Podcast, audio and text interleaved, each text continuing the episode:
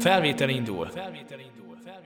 Sok szeretettel köszöntünk minden kedves hallgatót, Mi vagyunk az Anomália Podcast csapata. amelyben a résztvevők, Különböző random témákról beszélgetnek. itt és most megígérjük, hogy rendszeresen jelentkezünk, Rendszertelenül. ha kíváncsi vagy, csatlakozz hozzánk bátran. A rendellenes működés garantált. jó szórakozást kívánunk!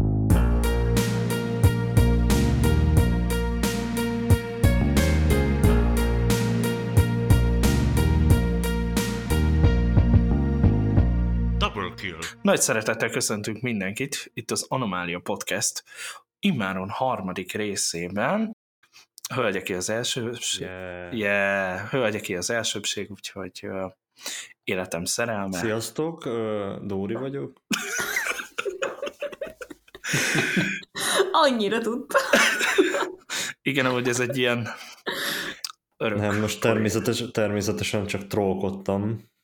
Dorka, parancsolj, tiéd a szó. Hogy hívnak téged, Dorka? Igen, Dorka. Sziasztok, kedves hallgatók! Igen, az előbb Dávidot hallottátok a mikrofonnál, aki megpróbált megszemvélyesíteni, csak hát kiderült, hogy nem ugyanaz éppen a póló méretünk, úgyhogy De, sajnálom, de, Dávid, hogy ezzel szembesülnöd kellett.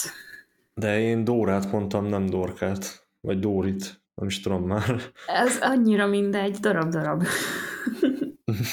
Hát végül is minden, végül is minden nő egyforma, nem igaz? Na, adok én neked olyan nagy formát. Főleg, hogyha ikrek.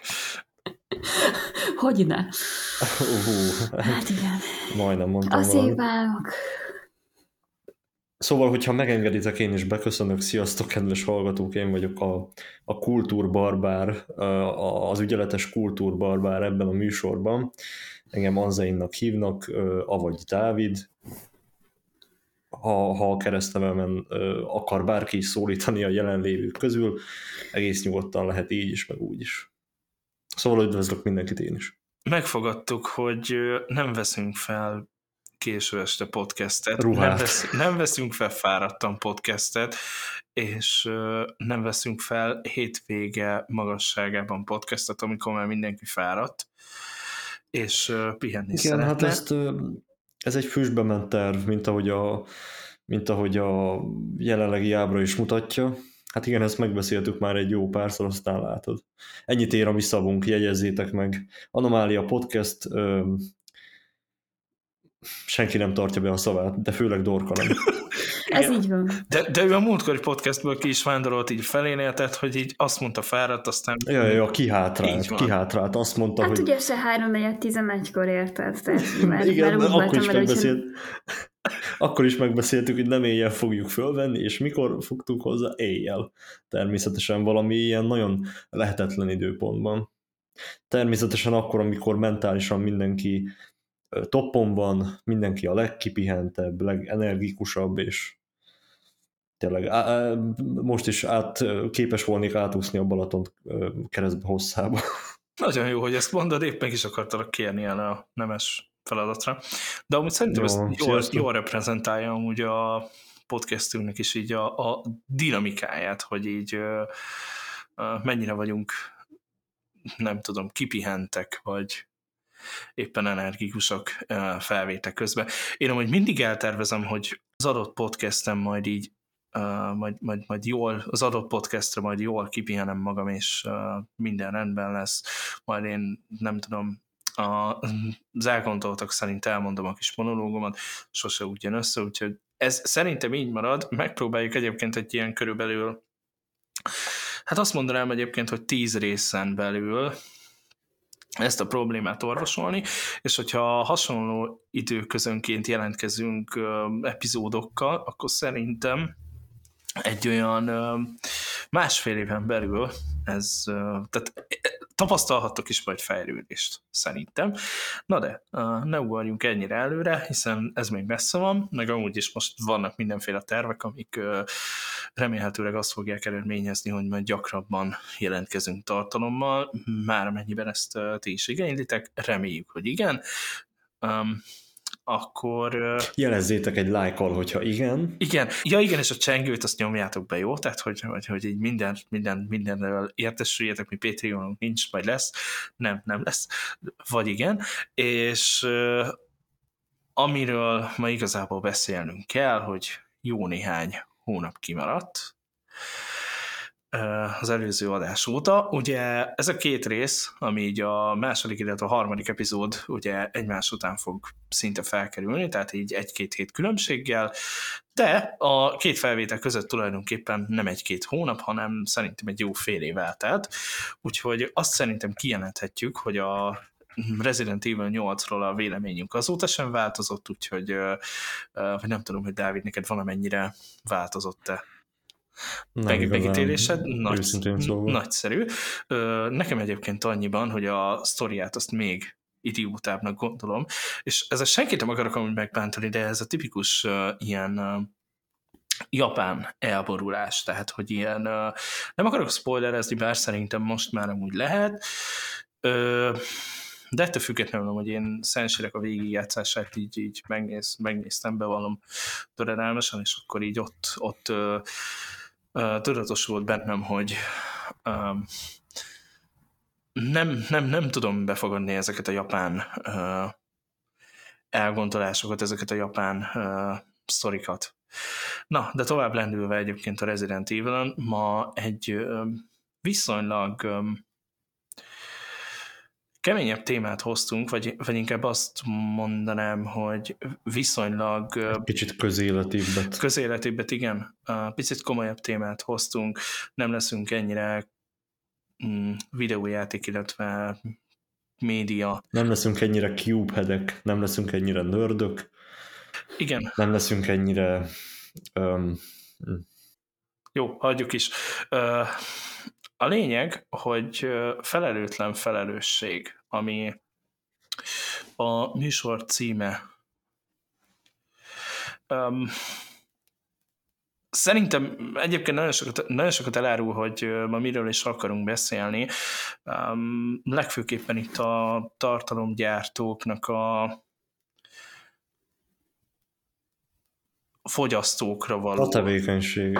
Hát igen, tartalomgyártóknak a, a fogyasztókra való ráhatásáról, vagy hogy milyen uh, impactja van egy-egy tartalomgyártónak, illetve ránk, de szerintem kezdjük az elejéről, és akkor beszéljünk arról, mielőtt a jelenkorba így, így kiukadnánk, tehát hogy menjünk időrendi sorrendben hiszen nagyon fontos egyébként, hogy mi honnan jöttünk szerintem, tehát hogy, hogy ez a műsorban elhangzott gondolatainkat szerintem nagyban meg fogja határozni, hogy mi milyen közegben, milyen tartalmi közegben szocializálódtunk tulajdonképpen. Hiszen ez nagyon sokat számít egy-egy vélemény megformálásakor, hogy téged milyen behatások értek gyerekkorodba.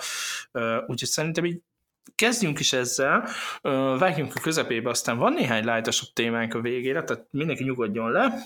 Én azt mondanám, hogy csapjunk már itt az elején bele a lecsóba, és akkor hát, hogy ne csak én beszéljek, hanem hát így a hölgyeknek is jusson szerep ebbe a műsorban, meg hát amúgy sem miattunk hallgatják szerintem, akik hallgatnak bennünket. Meg a hanem... transzneműeknek is, köszönöm Tibi. ja, igen, igen, igen.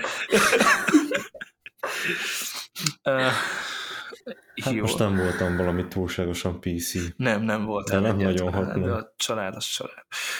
Um, úgyhogy uh, szerintem átadnám életem szerelmének a, a szót, uh, és kérlek mondd el, hogy, hogy, hogy te hogy jutottál egy idáig? Tehát, hogy milyen tartalmak voltak rá tulajdonképpen hatással uh, gyerekkorodba, illetve uh, az lenne még így a kérdés, hogy szüleid neked mennyire kontrollálták azt, hogy milyen tartalmat ö, fogyaszthatsz, milyen ö, tartalomhoz férhetsz hozzá. Ezt egy picit ja. így fejtsd ki, kérlek, és akkor majd eljutunk, még egyszer mondom, odáig, bocsánat, hogy ö, még a szót egy picit magamhoz ragadom, eljutunk majd a jelenkorba, és eljutunk majd oda, hogy mi mit gondolunk a jelenkor tartalomgyártóiról, illetve a jelenkor tartalomfogyasztási szokásairól, miután lenémítottam a telefonomat. Bocsánat, szívem, folytasd kérlek. Kicsit úgy érzem magam, mint hogyha pszichológusnál ülnénk. Igazából ezt így eddig a pillanatig baromira nem gondoltam át, hogy milyen tartalom, milyen a gyermekkoromban velem szembe jövő média jelenség vezetett ahhoz, hogy ma az legyek, aki. Tudni kell rólam, hogy én kisgyerekkoromban imádtam mesét nézni, mesét hallgatni, még ugye az én gyerekkoromban még létezett kazetta, tehát hogy akkor végnapjait élte a kazetta korszak, és betörőfélben volt a CD nagyon-nagyon-nagyon sok mesekazettám, illetve mese cd volt.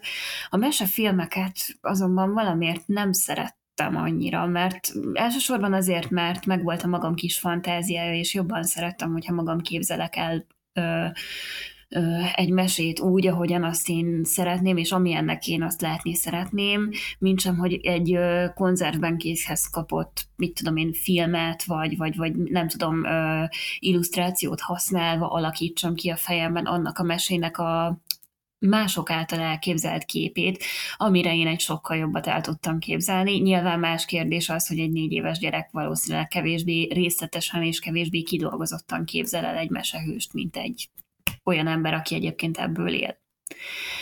Ennek megfelelően ugye nekem annyiban volt szerencsém, hogy amilyen CD-t a kezembe adtak, én azt hallgattam, amilyen kazettát a kezembe adtak, azt játszottam le, és amilyen dologról meséltek körülöttem, én azt rajzoltam le gyerekkoromban. Mondjuk más kérdés, hogy azért nyilvánvalóan a BKV-n, a mindegy, a boltban, a sorbanállás közben, a postán, a mindig, ahol éppen voltam, értek bizonyos behatások, illetve a reklámokat sem feltétlenül tudtam kikerülni.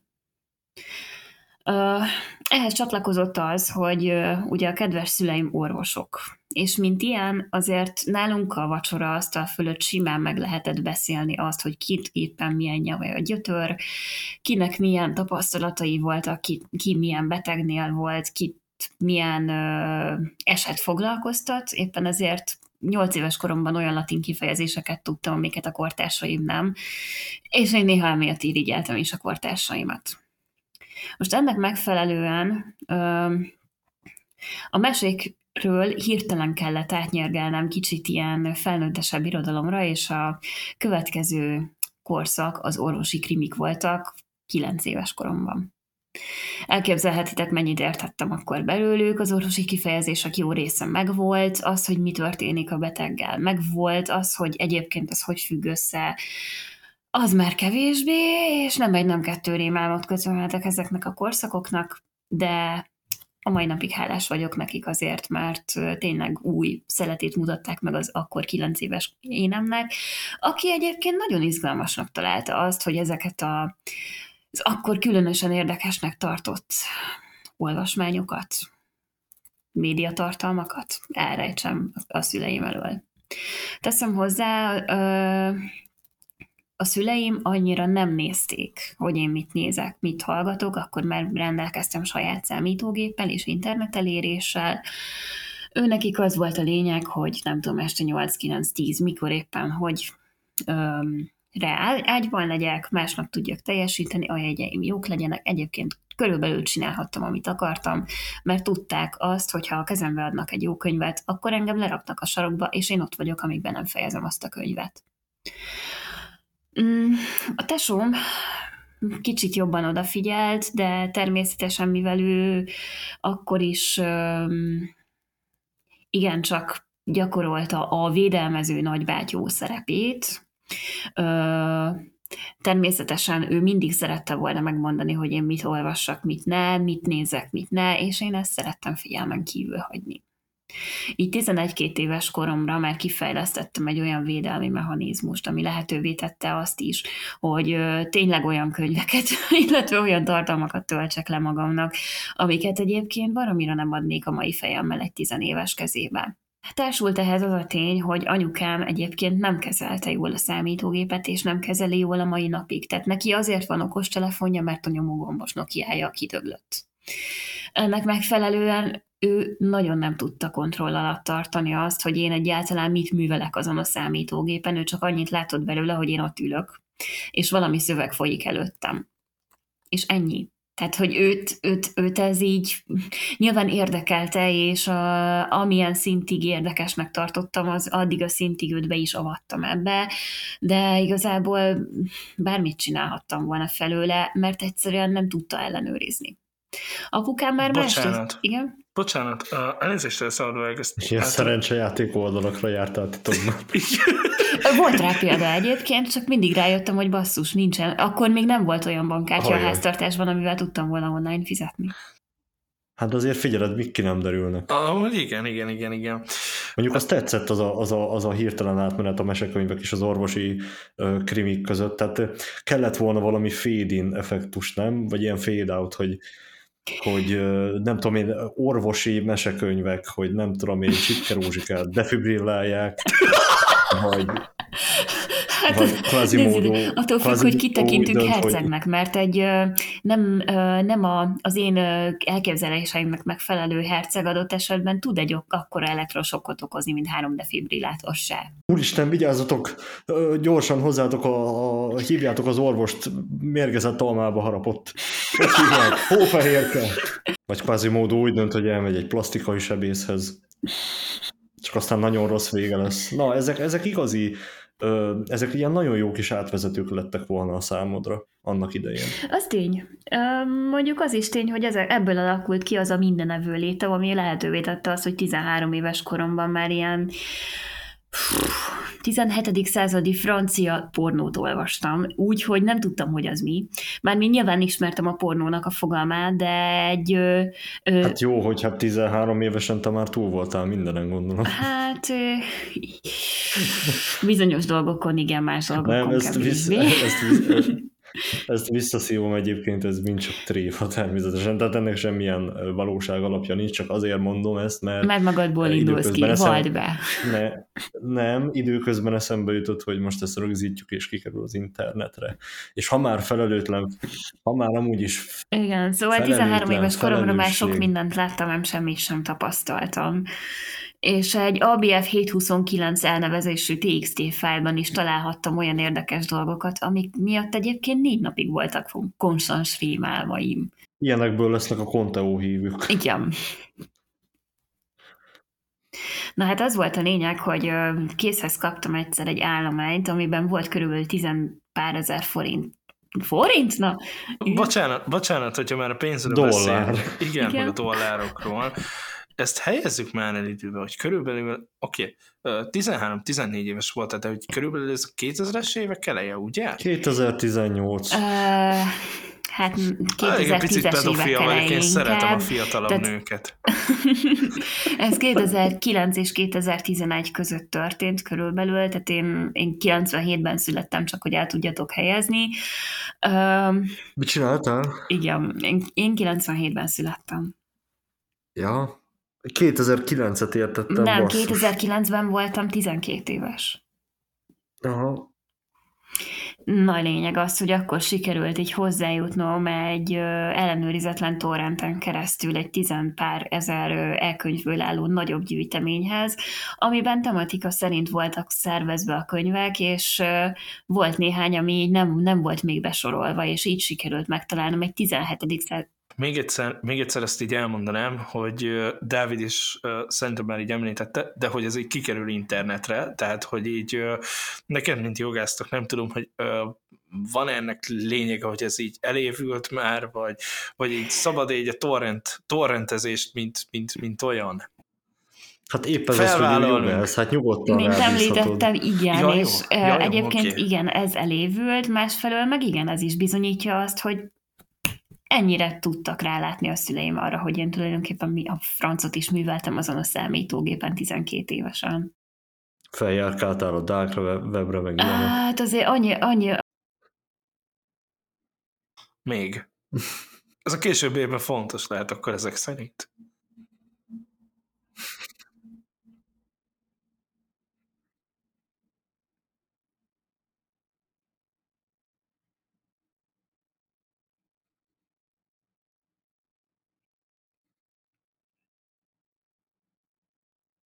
Uh-huh. Wow. Hmm. Hm. De szerintem ezek hatására Dorka valószínűleg így nem tudom, very pozitívra értékelte az IMDb-n a Sodoma 120 napját, meg ilyeneket. Na, a Sodoma 120 napja az, amit egyébként nem mertem elolvasni. Én megnéztem filmen, és uh, szerintem el is olvastam. Uh, voltam ilyen mazoista amúgy. Ez csak így kis intermezzóként. Ó, micsoda szófordulás. Egyébként egy, a legjobb barátnőm ö, elolvasta ezt 14 évesen, és ö, sokáig kellett dolgoznia magán azok után, hogy egyébként a szexualitást mint olyat normális dologként el tudja fogadni, és be tudja építeni a saját életébe. Hát én úgy vagyok ezzel, hogy, hogy normális ember azt a könyvet, illetve azt a filmet, azt barbira nem fogja. Nem veszi a kezébe. Igen, igen, igen. Aztán, én, aztán így ebből kiviláglik az is, hogy, hogy én nem, nem vagyok egy normális ember. És sosem volt így, Szeretlek. Igen, igen mert, mert egyébként engem a film volt az, ami először így, így megragadott, aztán így megnéztem, aztán így elolvastam valamilyen könyvet is, és így tökre nem tudtam úgy hova tenni, csak próbáltam, vagyok annyira gyökér, most ezt így, így országvilág előtt bevallom, hogy próbálok amúgy minden ilyen értelmetlen hülyeségbe uh, valamiféle értelmet keresni. Hát, ha akart valamit mondani a költ, tudod, amit majd én így magaménak tudok, és hát, ha ez csak egy olyan regény megint, amit, amit kurvára félreértettek, de... De nem igen, rá kellett jönnöm úgy, hogy, hogy, hogy ez pont nem az a regény, amit így félreértettek, hanem ez pont az a regény, aminek meg sem kellett volna tulajdonképpen születnie, és hogy, hogy ezt így emberek közelében nem is kellett volna, hogy vigyék. Na, de folytasd kérlek. Szóval az a lényeg, hogy voltak utána olyan gondolatok a kis fejemben, miután ezt a kis röpke összehasonlítást elvégeztem a az újkori és a mai pornóregények közepette, hogy amúgy ez miért jó az embereknek? Miért, miért kell ezt így, és miért ennyire?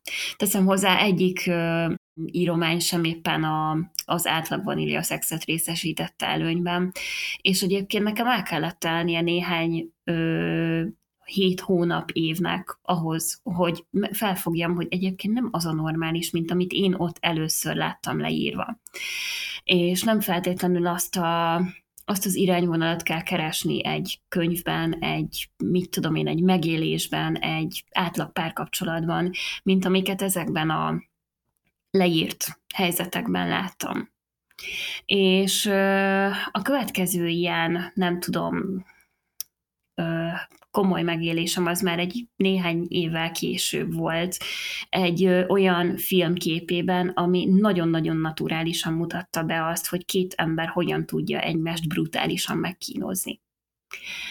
És hogy hogyan működik bizonyos helyzetekben a bosszúállás, mint intézmény. Mert ennek már konkrétan intézménye lehetett. És az, hogy ezt, az, ezt tehát, hogy egyik ember mire képes azért, hogy egy másik embernek rosszat, fájdalmat, nehézségeket, negatív megéléseket okozzon, ideértve nem csak a bosszút, hanem bármi mást is, ami miatt, ami miatt egyébként neheztelhetsz egy másik emberre. A film címére már nem emlékszem, csak egy, egy jelenet van meg előttem nagyon, ami hát maradjunk annyiban, hogy én ezt egy 16-os karikás filmben nem biztos, hogy beletettem volna, tehát ez inkább 18, vagy inkább, hogyha lenne Európában ilyen, akkor 21-es korhatárt adtam volna nekik.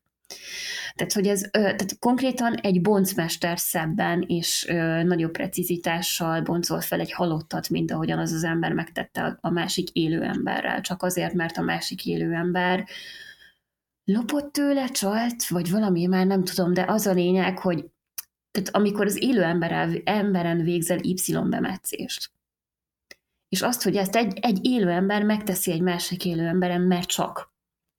Na, az a 15 éves lelkemnek egy olyan törést okozott, hogy azért, igen, többek között ezért sem tudok horrorfilmet nézni. Fú, majd erre később térjünk vissza egyébként. Igen, erre majd később térjünk vissza amúgy, hogy ezek így... így Csak így... Majd, ne felejtsd, majd ne felejtsd el a videóba beállítani, hogy családbarát.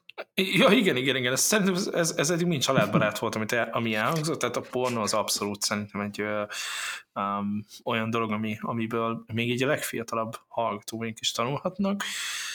ö, majd De illusztrál. igazság szerint most ö, kövezzetek meg, de én úgy gondolom, hogy a pornónak is van egyfajta kultúrája, csak nem feltétlen az, amit, ö, amit ö, például a Szodoma és Gomorra 120 napjában láthatunk és tapasztalhatunk. Ez csak így zárójelben. Egyetértek abszolút. Um, azt, hogy vannak ennek egyébként negatív hatása, és senki nem tagadja, uh, meg minden okozhat függőséget, meg, meg, meg ilyen negatív behatást, de ettől függetlenül amúgy uh, tegye a szívére a kezét, aki bármilyen formában de nem fért hozzá egyébként gyerekkorába. Most itt a felnőtt hallgatóinkról, meg egyébként a 18 pluszos hallgatóinkról beszélek, de tényleg tegye a szívére a kezét az, aki, aki igazából nem uh, fért hozzá valamilyen úton, módon gyerekkorába pornográf tartalomhoz, sőt, nem is érdeklődött iránta, mert szerintem ilyen ember nincs. Voltak szerintem még az én koromban, vagy legalábbis népszerűbbek voltak, mint most. Tudjátok, ezek a, a különféle ilyen hát erotikus tartalommal megtűzdelt újságok, és abban voltak hát dekoratív. Meg a hangolámondásos pornófilmek. Amúgy abban a hát korban... annál erotikusabbat. Igen, ha már a torrentről beszéltünk, én egy-kettőt amúgy így utólag beszereztem, szerintem én 2010. De hangolámondásosat? Igen. Halál komolyan mondom, uh. hogy, hogy én még láttam ilyen kincseket. Kincseket? Hát jó, tény is való, hogy kuriózum, de azért, azért, azért kincsnek túlzás lenne nevezni. Akkor ott tartottunk, hogy volt ez a horrorfilm, vagy hát igazából szerintem ez valamilyen szinten egy ilyen horrorfilm volt, ami neked így meghatározta a továbbiakban így a horror iránti kapcsolódásodat. Szerintem egy picit, hogyha tanácsolhatok valamit, akkor, a, akkor ö, fogjuk egy picit rövidebbre is, hogy, hogy, hogy tulajdonképpen melyik szakasz milyen behatást ért el a, a, az életedbe, azt ö, már egy későbbi szek, uh, szekcióban szerintem kifejtjük. Jó? Szekcióban. Szekcióban, igen. Úr is. Igen, nagyon a tapadás már adott, és szerintem ezzel uh, David meg is válaszoltad a Tessék, mi? következőként felteendő kérdést, hogy uh, neked mi volt az, ami, ami az életednek mely részét uh, befolyásolták a leginkább ezek a hirtelen jött, kevésbé várt, de annál meghatározóbb megélések. Szóval igen, a színpad a tiéd. A színpad a tiéd? Hogy mi volt az, amit törést okozott az én kis az én kis felnőtté válásom során rögtön ezzel kezdjek. Hát az az igazság, Hát hogy, az, hogy megismertél. Hát az, hogy megismertem Tibit, olyan 2009-2010 magasságában, azóta romokban hever az életem. Hát azt látom. De egyébként viccet féltően most így engem úgy annyira nem, nem. Habár de, tudnék olyasmit mondani, csak az nem annyira durva, mint a te sztorid, mert azt, ez, ez olyas valami, amit, amit úgy könnyen ki lehet nőni, vagy nem is tudom. Mm, hát mikor gyerek voltam, természetesen én is meséket fogyasztottam minden mennyiségben, én ugyan nem voltam egy könyvmoly, most ezt így nem, nem ilyen ledegradáló értelemben mondom egyébként, félre ne értsd, Dorka, de tehát ö, ö, audiovizuális élményeket gyűjtöttem, néztem reggel a, a Scooby-Doo-t, meg a, meg a, meg a kacsameséket, meg nem tudom, miket szerettem még. Hát ilyen minden minden evő voltam nagyjából, és hát nem, nem hagyhatjuk ki a képletből a, a nem is tudom, talán 99 vagy talán már 2000 valamikor ekkor tájt kapta meg az én bátyám az első számítógépét, és hát én, én imádtam nézni, hogy ő játszik. Ugye kezdetben én még nem játszottam, én kicsivel később tanultam meg így használni a számítógépet, meg játszani vele, meg ilyenek. Viszont a későbbiekben ö, bátyám az beszerzett egy mára már igen csak kult klasszikussá vált horror játékot, a Resident Evil 2-t. És mivel imádtam nézni, hogy ő játszik a játékaival, ezért értem szerintem azt is néztem. Csak hát ugye mi meglepő, kicsi voltam, ilyen nem tudom, 7-8 éves, hát én attól eléggé féltem, és eléggé paráztam, de mégis néztem, mert tudod, úgy lenyűgözött, hogy azt a mindenit számítógépes játék, hát mennyire király már. Csak hát idővel kialakultak, de nem vagyok biztos benne, hogy csak a Resident Evil 2 számlájára írható ez, lehet, hogy más egyéb olyan dolgok is közrejátszottak, amiket mondjuk a tudatom az így szelektált, így, így, a, így, a, így az idők során, de én, én ilyen nagyon paranoiás gyerekké váltam egyébként. Tehát volt egy időszakom, hogy ilyen nagyon paranoiás voltam, mint rohadtul nem mertem egyedül lenni, meg, meg nem tudom, meg amikor éjszaka nem mersz elaludni, még úgy sem egyébként, hogy nem egyedül alszol egy szobában, hanem két testvéreddel együtt. Tehát ilyen, ilyen gyerekkori viszontagságaim azok, azok voltak egy pár. Ugye elég abba belegondolni, hogy azért a, annak idején még voltak azért elég, tehát annak idején elég ütősek voltak a Resident Evil játékok. Na, ezt akartam kinyögni. Na most a, a második részben, tehát a Resident Evil 2-ben William Birkin az egy olyan boss a játékban, aki, aki egy tudós, ő, ő tenyésztette ki a, a G-vírust, az úgynevezett K-vírust, na most az Umbrella-n belül voltak ilyen, ilyen kis belviszályok, az Umbrella Corporation belül, vagy Corporation belül, és hát ráküldtek William Birkinre egy kommandós alakulatot, hogy ellopják a G-vírust. Raccoon City alatt, ugye így hívják a várost, ahol, ahol, a, ahol az egész, ahol a, ez a vírusmizéria így elkezdődött, Raccoon City alatt ki van építve egy ilyen laboratórium rendszer, ott dolgozott a William Birkin, és ott rajta ütött ez a, ez a kommandós alakulat, akit ugye ráküldtek, és hát az lett a vége, hogy lelőtték, de még így az utolsó, utolsó erejével még beadta magának a, a, a saját kreálmányát, injekciós tűvel, ugye a G-vírust, és elkezdett mutálódni, és valami rohadt nyomasztó módon öm, teljesen lehozott az életről maga a tudat, hogy egy vírus elkezd mutálódni egy emberben, és olyannyira mutálódik, hogy, hogy így a testen kívülre kerül, mármint maga a, a, a mutáció, ami alapvetően belülről kezdett el fejlődni, de így kinövi magát az emberből, és az ember az, az még valahol így még ott van bent. És ugye több formája van William Birkinnek a játékban. A kezdeti formáiban még így látszik, ahogy William Birkinnek az arca így ott van benne a lényben, valahol így a hasán.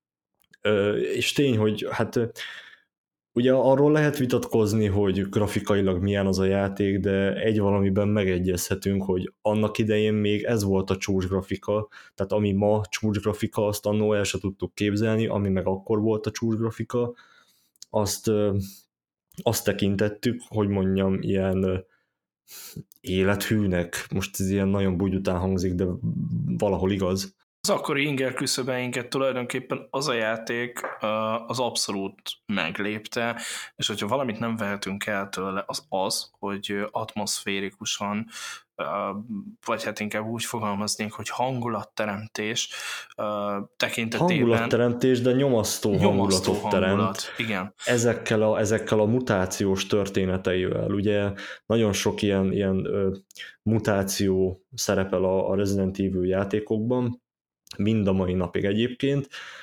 Mm, a régen azért sokkal, sokkal horrorisztikusabban és sokkal nyomasztóbban voltak ezek megalkotva. Képernyőre víve. Létezik ilyen szó? Nem tudom. Um, szóval, ja, ez, ez, ez, ez egy olyan látvány volt nekem így gyerekként, ami, ami hát egy kicsit úgy, kicsit úgy, kicsit úgy nem tudom, segítsetek, hogy lehet ezt fogalmazni, okozott egy törést? Traumatizált. Ja, ja, í- így van, így van. Na hát ez, ez például. Aztán ugye hogy milyen olyan tartalmakat fogyasztottam, amik viszont, amik viszont nem káros hatással voltak rám, hanem épp ellenkezőleg. Hmm, hát én legóztam. Erre ennyit tudok mondani. Most, hogyha abba gondoltok bele, hogy jó, persze ma, manapság ugye itt van minden gyakorlatilag néhány kattintásra mindenkitől, bármiféle tra- tartalom, a, a, selejt, a selejtes tartalom is, és a minőségi tartalom is, a, a, az értékeket képviselő tartalom, meg, a, meg, a, meg az értékeket nem képviselő, egyenesen káros, vagy, vagy, vagy ilyen kollektív intelligencia rontásra alkalmas tartalom is ott van mindenkitől néhány kattintásra, viszont ha belegondoltok, annak idején mivel volt jobb a helyzet? Oké, okay, hogy nem volt internet, meg YouTube, meg Twitch, meg ilyenek, meg olyan TV csatornák, ami, ami hát, hogy mondjam, de a, a, a káros eszmék, illetve káros értékrend terjesztése és, és, és, és közvetítése az azért elég erőteljesen jellemző némelyikre, de viszont annak idején azért gondoljatok bele, volt ugye ez a TV adó triumvirátus, volt ez a Szent Háromság, az mivel volt jobb? Úgy Isten igazából, hogy gyakorlatilag a tévé volt az egyetlen ilyen multimédiás eszköz, és meg volt szabva, hogy, hogy a társadalom, tehát így a nagy egész, az, az, az, az mit nézzen este, mikor hazamegy iskolából, munkából, hát szappanoperáink voltak, volt nekünk barátok köztünk, voltak nekünk már akkor is, már akkor is voltak celebeink, csak maximum nem annyira explicitek, mint, mint, mint manapság voltak nagyon-nagyon röhelyes, szánalmas ilyen milyen műfajnak neveznétek a Mónika sót, meg a Balásót, meg ezeket? Ez a... Kibeszélő. Hát valóságsó. Igen, valóságsó.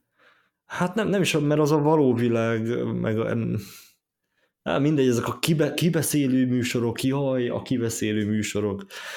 Tehát én igazság szerint ez a ez a kultúra elleni hadjárat, ez, ez, ezt valójában nem az internet kezdte, hanem a kereskedelmi televízió. És űzi mind a mai napig, csak, csak az internet az már egy ilyen, egy ilyen vetétársává vált.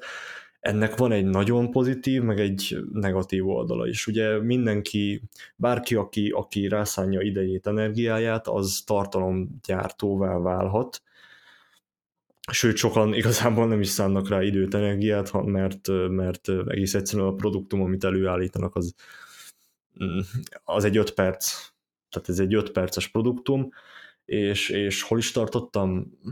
Ebben még szerintem, bocsáss meg, hogy ebben még szerintem most nem menjünk mm, bele. Rendben, nem is akartam olyan mélyen belemenni, de, de most valamit kajak mondani akartam, amit elfelejtettem. Mindegy. Igen, igazság szerint csak azt akartam így, így dióhéjban kinyögni, csak aztán nagyon belelovaltam magam a gondolatmenetbe, hogy ott igazság szerint a neveltetés a kulcsa az egésznek, hogy, hogy te gyerekként részesülsz-e abban a, abban a, abban a lezüllesztésben, vagy áldozata vagy-e gyerekként annak a lezüllesztésnek, amit adott esetben vagy, vagy amit akkor a, a, a kereskedelmi televízió csinált, az annak az attól függ, hogy téged a, a szüleid azok mennyire terelgettek így jobbra-balra, hogy ezt ne nézd, mert ez nem neked való, ez, ez egy baromság, ezt, ezt inkább hanyagoljuk, mert azért... Ha megengedsz egy kérdést. Igen. Most az egy dolog, hogy a kedves szülő azt mondja neked, hogy ezt fiam, ne nézd, mert ez szar, mert ez nem neked való. De őszintén egy gyerek szerinted egy tízes kellen mennyire fog érdeklődni az iránt, amire azt mondják neki, hogy ehhez még te kicsi vagy, per ez nem neked való. Valóban minél jobban tiltanak valamit, annál nagyobb késztetést érez egy gyerek az iránt, hogy csak azért is, tudod de hogyha de hogyha nem direkt módon tiltod, én úgy gondolom, hogy ez egy működőképes megoldás lehet, hogy nem direktbe tiltod, hogy már pedig édes fiam, azt nem szabad, mert csak hanem, hanem olyan szinten, a, tehát úgy hatsz a lelkére, és úgy hatsz az ő tudatára, hogy azt ő valójában fogalmazhatok így, hogy észre se veszi. Nem, nem tudom érteni, hogy mire akarok kiukadni. Tehát, hogy vagy helyette a célményt, vagy... Ö, ö, így van, így igen, van, így van. Ez is egy alternatíva, hogy helyette a célményt, és tereled ezáltal más világba, hogy oké, okay, hogy itt vannak ezek a, ezek a hülye műsorok, meg mit tudom én, de nézd csak, itt van a Lego. De most ez egy, ez egy kurva hülyén hangzik, de de szerintem ez egy működőképes alternatíva lehet. Így, így röviden ennyi lenne a válaszom erre. Persze értem, miről beszélsz, tehát tudom, ö, tudom, miről beszélsz, amikor azt mondod, hogy a direkt betiltás az nem működik. Aláírom, hogy nem működik. És talán egyébként ez a legjobb módszer, hogy észre sem veszi, és megpróbálod egyébként úgy, úgy terelni. Ennek is vannak egyébként mértékei, hogy a gyerek tulajdonképpen ne a te ízlés, ízlésvilágodat ö, tudja majd később magáénak, mert egyébként ezt is, ezt is amúgy nagyon el, nagyon el lehet vinni szerintem olyan irányba, hogy, ö, hogy a gyerek, ö, gyerekre ráerőltetett tulajdonképpen a te ízlésvilágodat, amit te fogyasztanál, és ö, amilyen irányba te szeretnéd majd elvinni. Na de, ö, akkor így röviden tömören, mert nagyon bőlére eresztettétek, hála jó Istennek, a, azt, hogy honnan jöttetek. Azt hittem egyébként, hogy erről mindenki majd fog két mondatot mondani, és így hát ö, nem, nem. Hát szívem, azért több mint húsz év élet van mögöttünk, hát azt nem lehet összefoglalni két Még igazság szerint be ja, És még hozzáadásra jutottunk szívem. Úristen! Oh, tudom. Jó, jó lesz ez a podcast. De tényleg csak nagyon, tényleg a baromi rövid leszek, tehát nálam, ami, tehát ugye ott tartottam, hogy ami, ami pozitív hatással volt, és ami olyanná tett, amilyen vagyok, vagy legalábbis ö, volt benne szerepe, Lego, rajzfilmek, videójátékok. És később repzene. Az a fajta repzene, ami, ami költészet. Ugye ebben most nem megyek bele, hogy, hogy hogy miért szedjük ízekre magát ezt, hogy repzene, talán majd egy későbbi adásban. És így, és így nagyon röviden, tényleg ennyi. Kész, pont, ennyi. Nem, nem, amúgy is cserepesről beszéltem a számot. Hát az, hogy mi az, hogy az, hogy mi a, mi a jó repzene, vagy hát szerintünk mi a jó repzene, vagy hogy mi mind nőttünk fel, ez egy nagyon hosszú téma. Na, de tényleg egy nagyon kés, tehát egy nagyon-nagyon másik adást témája. Úristen, ez nagyon magyartalan volt. Jó, rátérnek arra, hogy én hogy honnan jöttem, és milyen értéket hoztam magamra, magammal. Tiszakorádú! Alias Zagyva Tibor vagyok. Igen. Helyette, helyette egy csodálatos uh, borsori faluból, úgynevezett Miskolc, Szóval én a 90-es években nagybátyám um, úgymond hozott tartalmain szocializálódtam, mint gyerek, tehát ő akkor a 20-as éveit élte, és hát, vagy hát a 10 éves korszaka végét, 18-19 éves körül, körüli forma lehetett, és aztán ugye a 20-as évei elejét azt ugye végig buliszta.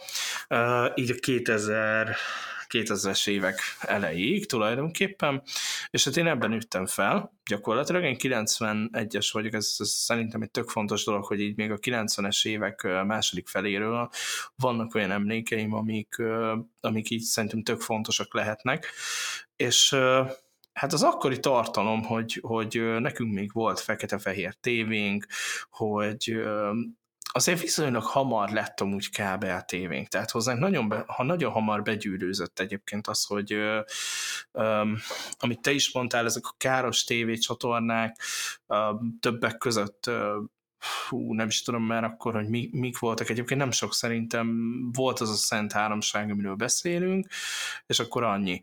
Um, meg egyébként nagyon nagy dolog volt ugye az HBO, hogyha ha valakinek volt. Uh, nekünk nem, viszont az ismeretségi körben nagyon sok mindenkinek. Um, 90-es években hozzá még eljutottak ilyen uh, gyönyörű dolgok, mint a Nintendo, én a Nintendo-tól jutottam el 2020 egyig. Um, aztán egyébként nagyon durva, hogy ilyen 2001-ben, igen, 2001 végén, 2002 elején, um, előbb lett egyébként konzolunk gyakorlatilag, vagy hát konzolom, de inkább, a, de inkább Mint életed. uh, valójában volt tulajdonképpen, mert uh, én akkoriban tök hát menőnek a, Természetesen csak viccnek szántam. Persze, persze, persze. Persze, nem, nem, nem, abszolút nem veszem komolyan, mielőtt, mielőtt egyébként félreérted, csak fontos letisztázni, hogy ez akkoriban egy tök nagy dolognak számított, hogy nagybátyám szerzett egy konzolt, egy PS1-et, és akkor valami 40 játék volt hozzá, tehát hogy így azért ezeket, ezeket a nagyobb címeket én, én tulajdonképpen tudtam élvezni, amik akkoriban talán még egy kicsit menőnek is számítottak. Aztán mondjuk jött a PS2-es éra, ami, mm, amiben én, amiből én már nem vettem ki a részem, utána szerintem 2004-ben lett meg amúgy az első PC-nk, és az azért nagyon fontos, mert uh, szerintem itt kezdődik leginkább a, az én tartalomfogyasztásomnak a nagy része, ami tulajdonképpen már szüleim meg bárki más által ugye kontrollálatlan kontrollálatlanul történt valamilyen szinten, hiszen az elmondható, hogy az én édesanyám abszolút nem ért a PC-hez, mm, nagymamám még kevésbé, nagybátyámtól ez a történet még távolabb állt, tehát ő gyakorlatilag odáig eljutott, hogy ugye a Patience-t elindítsa, és itt tulajdonképpen ennyi, még ott a PS1-es korszakban ott a videójátékozásnál ő leragadt, aztán tulajdonképpen neki jött itt család, meg mindenféle ilyen dolog, úgyhogy ebből az egészből nagy részt, nagy részt így ki és hát itt 10 három-négy éves voltam ekkor tájt, így a 2004-2005 tájéken, úgyhogy elkezdődött a kontrollálatlan tartalomfogyasztás, aminek egyébként az volt a pozitív hozománya, hogy ki tudtam élni a kreativitásomat, elkezdtem weboldal, tehát így weboldal fejlesztést nem mindenféle ilyen dolgot, amit tulajdonképpen az iskolában még annyira nem tanítottak, hiszen ha valaki ekkor tájt így visszaemlékszik, és um, nem tudom, ekkor, ekkor tájt járt általánosba, azért heti egy informatika óránk volt, de szerintem, hogyha visszagondolok 2003-2004 környékén, szerintem mi nekünk kettő hetente volt egy, tehát hogy annyira nem tolták ezt túl. Öm, meg nálunk a, nálunk a géppark az annyira elavult volt a soliba, hogy ilyen Win 98-ak voltak, és aztán lett majd később XP, de ez most nem, nem is releváns lényegében, de hogy nem volt erre felkészülve az oktatás, úgyhogy én, amit tudok számítástechnikából, azt autodidakta módon tanultam, és emiatt is kezdtem el érdeklődni, és később tudatosan mondjuk így az informatika világa felé szakmailag is orientálódni, de ez most egy tök más téma. Um, eljutottak hozzám olyan zenék, olyan tartalmak, mert 2005-ben a, szerintem így háromnegyed évvel a számítógép megvásárlását követően um, beköptettük az internetet. Hogyha valaki emlékszik a csellóra, mint szolgáltató, a UPC immáron Vodafone elődje, akkor jól tudja, hogy ez tulajdonképpen egy korlátokkal teli szolgáltatás volt, ami havonta 5 GB-nyi adatforgalmat engedett, majd később ugye lassította. Hát tudjátok, mint a mai mobil internet, csak ez tulajdonképpen PC-n is létezett, hogy így um, voltak különböző csomagok, volt, ahol 5 GB, 10 GB, 30, meg, meg azt hiszem talán 50 GB volt a nagyobb maximum, de nem mernék egyébként megesküdni, úgyhogy viszonylag korlátozott lehetőségem volt a tartalomfogyasztásra, de félreértés ne egyébként ki is használtam minden értékes gigabájtot, ameddig gyors volt az internet, sőt, még utána is. Meg hát 2006 végére tulajdonképpen eljutottam odáig, hogy mindenféle ilyen trükközéssel már ezt az 5 gigabájtot uh, tulajdonképpen át is tudtam lépni, mert hát voltak, voltak erre azért trükkök, hogy ki tud játszani a szolgáltatót. Um, aztán meg eltörölték a korlátokat, és hát uh, onnastól kezdve gyakorlatilag bejött az, hogy, hogy rászabadultunk az internetre, és uh, internetes fórumokon um, nem tudom, tevékenykedtem, um, voltak mindenféle jó. Igen, voltak mindenféle um, online játékok, ugye, hogyha valaki így visszaemlékszik, akkor Code 2, uh, C1 Ekkoriban egyébként már nagyon sok internetes uh, ismerettségem volt, tehát ö, valamilyen szinten amúgy ez, ez, ez egy tök jó korszak volt az én életemben, nagyon szívesen emlékszem erre vissza. Um, majd később hogy a korlátlan internet segítségével mindenféle filmhez hozzájutottam, és azért az én szüleim sem voltak azok, akik a technológiával együtt fejlődtek, ezért tulajdonképpen ezeket a filmeket, amiket én különböző virágboltokból, értsd torrent oldalakról le tudtam tölteni, azokat tulajdonképpen meg is néztem. Nagy film, illetve videójátékfogyasztó voltam. Később ugye a videójátékokat elengedtem, aztán, aztán ugye megmaradtak a mindenféle médiatartalmak, zene, film, stb. stb. könyvek, uh, bár ami nagyon érdekes, mert, mert szerintem annyira nem szerettem olvasni, aztán később, később jött az, olvasási um, láználam egy ilyen 2000 1 2012, bocsánat, 2011-2 magasságába kezd, kezdtek el érdek, érdekelni nagyon a könyvek amúgy. Um, előtte egy kevésbé. Talán ahogy beszéltük az első részben, és engem a, a, az általános, illetve a középiskolai kötelező irodalmak azok így nagyon kikészítettek. Na de, eljutottunk odáig, hogy uh, 2010 3-14-re szerintem így mert elért egy olyan szintet a YouTube, hogy bárki készíthetett tartalmat, sőt előtte is, hogyha egy picit visszamegyek, én visszaemlékszem, és egyébként ilyen 2009, illetve 10 magasságában én is rászabadultam az internetre, mint gyakorlatilag streamer, Öm, ugyanis voltak ezek a, az internetes rádiók, amik uh, szerintem 2007-től kezdődően a fénykorukat élték, és ekkor még uh, gyakorlatilag ezek voltak az úgynevezett uh, ilyen tartalomközvetítésre um, szolgáló, úgymond legelterjedtebb platformok, és akkor úgy a fiatalok, meg hát a picit idősebbek is tulajdonképpen ebben élték ki ilyen exhibicionista hajlamaikat, hogy akkor majd így jól megmutatják magukat, megmutatják, hogy mit tudnak. Természetesen ekkor még a, olyan mértékben rossz volt az internet sebesség közben egészségedre. Jó, köszönöm. Olyan mértékben rossz volt az internet sebesség, hogy azt nem tudtuk megugrani egyébként, hogy 128 kilobit per szekes MP3 közvetítést azt stabilan tartani tudjuk. Tehát az, azért, azért itt még szó nem volt arról egyébként, hogy mi majd itt videót közvetítünk, aztán természetesen jöttek már így 2010-es években ehhez mindenféle ilyen eszközök, meg mindenféle ilyen platformok, de én is netrádióztam egy időbe, úgyhogy, úgyhogy sajnos én is rontottam a levegőt. Aztán, aztán 2014-hez visszakanyarodva, uh, akkor már egyébként kiviláglott szerintem mindenki számára, hogy, hogy tulajdonképpen van egy olyan platformunk, nevezetesen a YouTube, ahol bárki megmutathatja magát, és uh, az bár akkoriban is egy uh, tök elterjedt uh, forma volt, mert szerintem egy picit később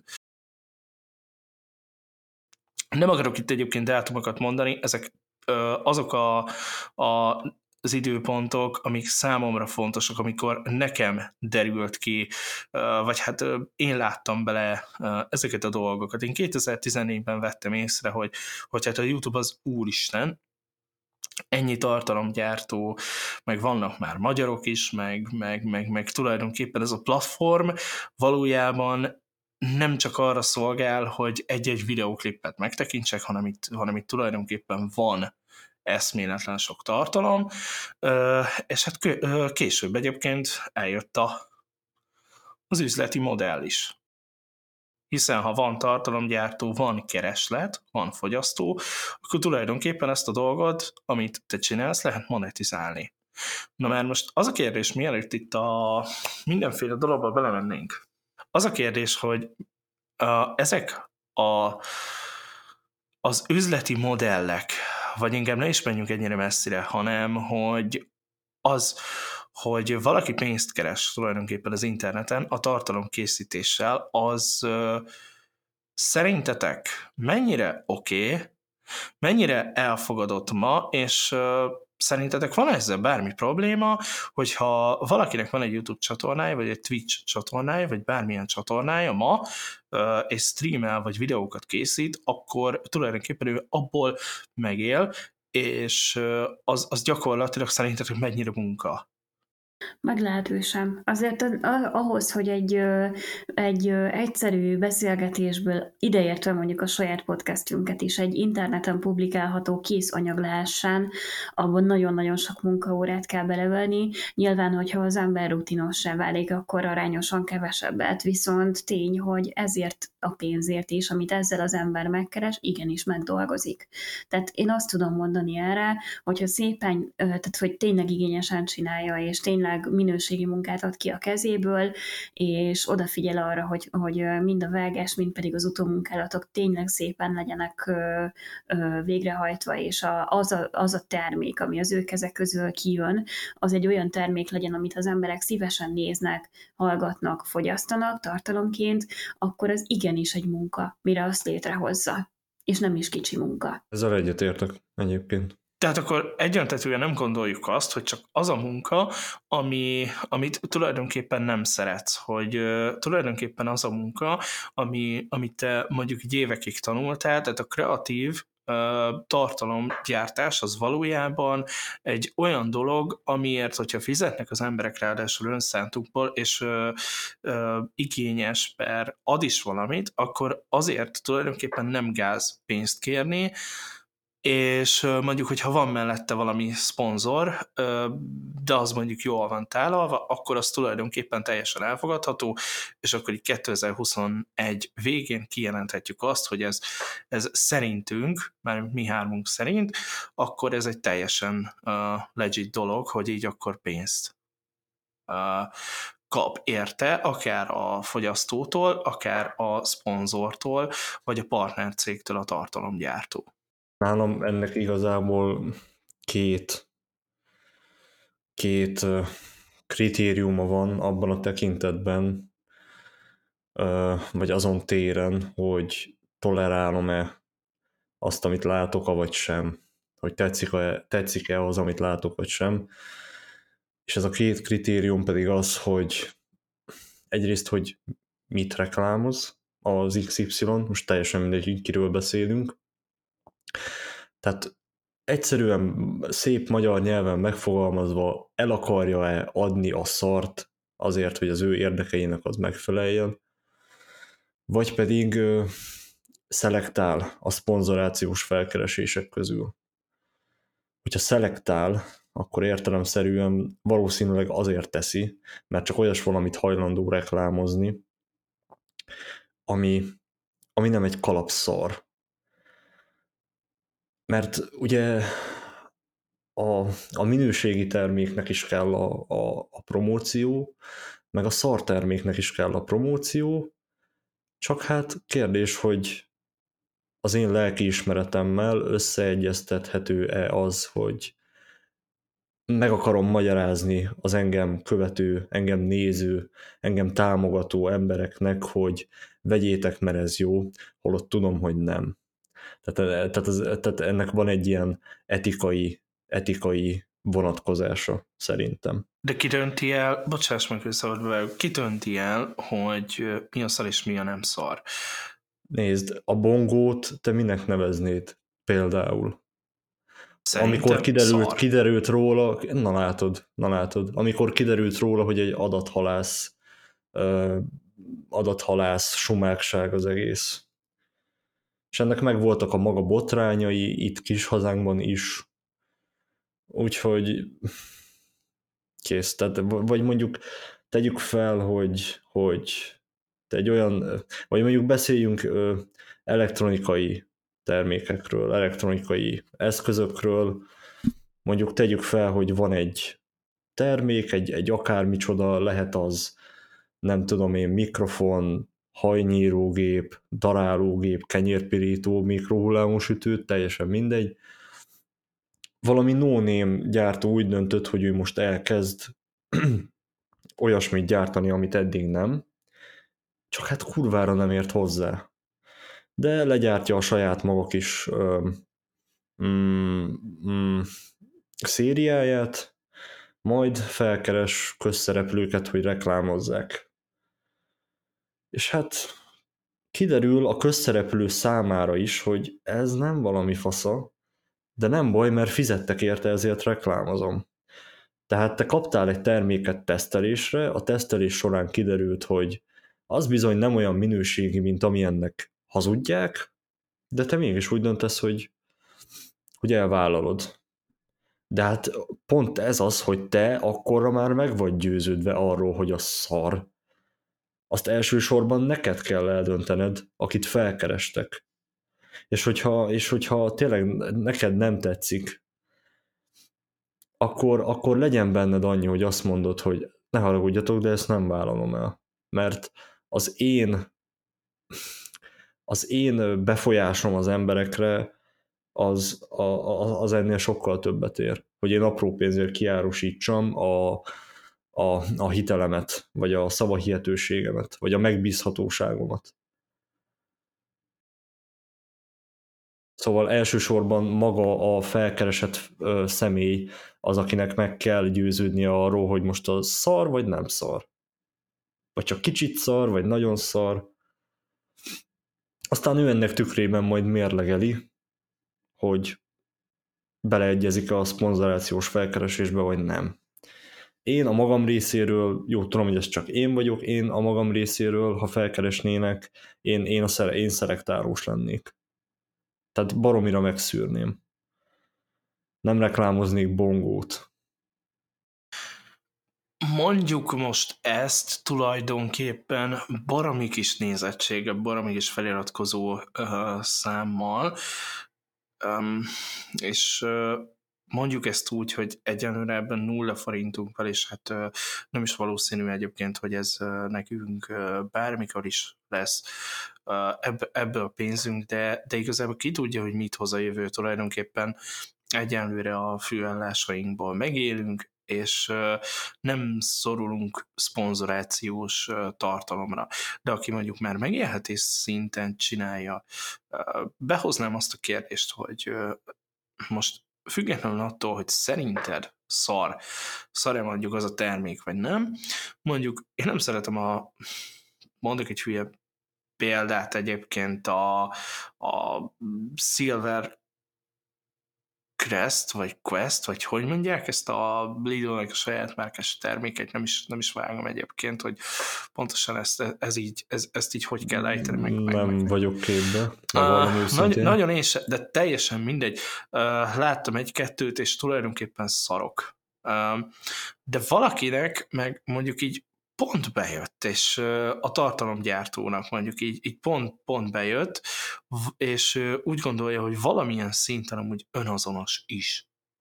Tehát, hogy így úgy gondolja, hogy ő ezt a terméket, ő tényleg éri. Ő, ő akármennyire szarnak gondolod, mégis lát benne valami, valami pozitívumot.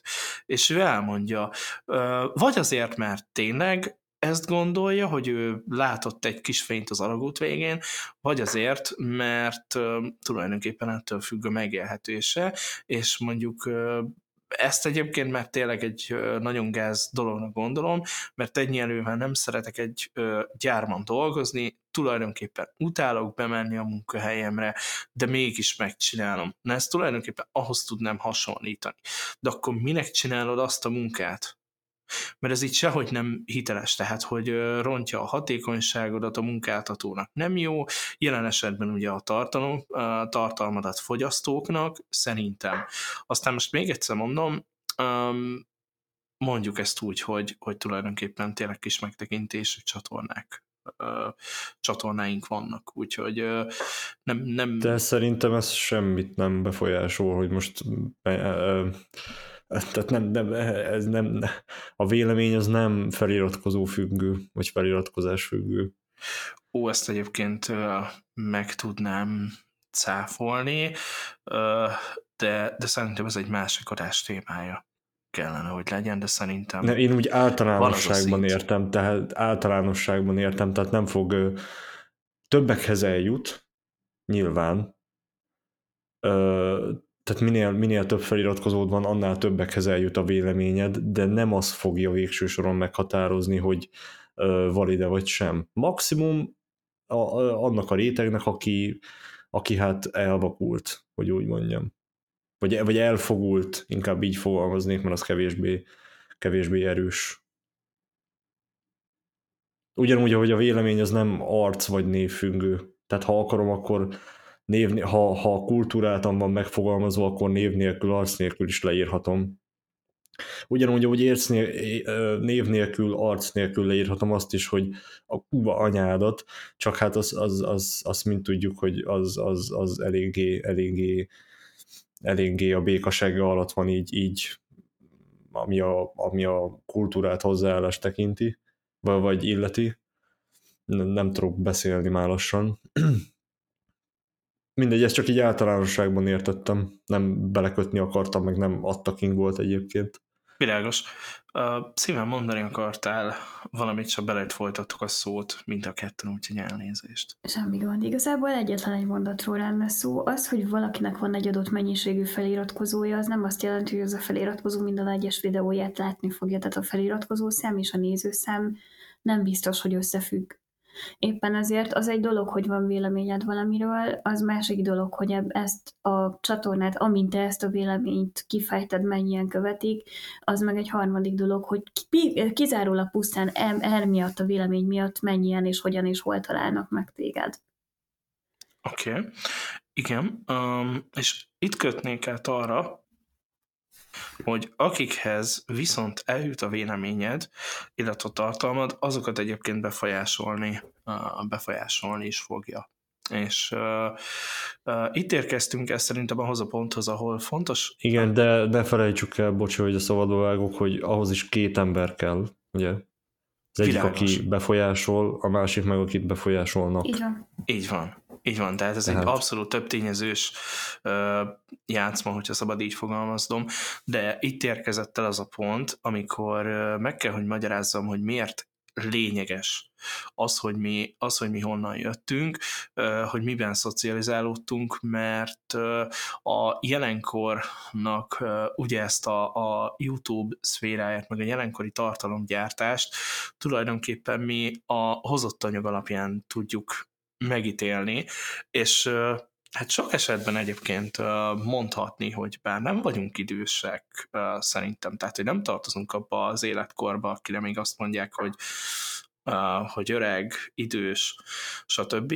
De hogy így valószínűleg egyes korosztály számára, vagy egyes nem is, akkor, nem is mondanám egyébként, hogy ez korosztály függő, de hogy talán még a mi korosztályunkban is lehet olyan embereket találni, akik szerint a következő percekben elhangzott dolgok, azok, azok valamilyen szinten egyébként boomer hozzáállás. Lesz, hogy ilyen szép uh, újkori és trendi szóhasználattal éljek. Tehát, hogy uh, azért, azért, azért emiatt volt fontos ez a, a nagyon hosszú felvezető. Na már most, oké, okay, van egy véleményed, és az eljut tulajdonképpen egy, egy emberhez, van egy tartalmad, az eljut valami néhány emberhez, jobb esetben egyébként tényleg több százezer emberhez, rosszabb esetben kevesebb emberhez. Na most te ezért a véleménnyel, te ezért a véleményért, illetve a, a, megtekintőidért, valójában tartozol-e felelősséggel. Tartozol-e felelősséggel azért, hogy van neked egy terméked, amit bemutatsz. Van neked egy tartalmad, amit te közvetíteni akarsz az emberek felé.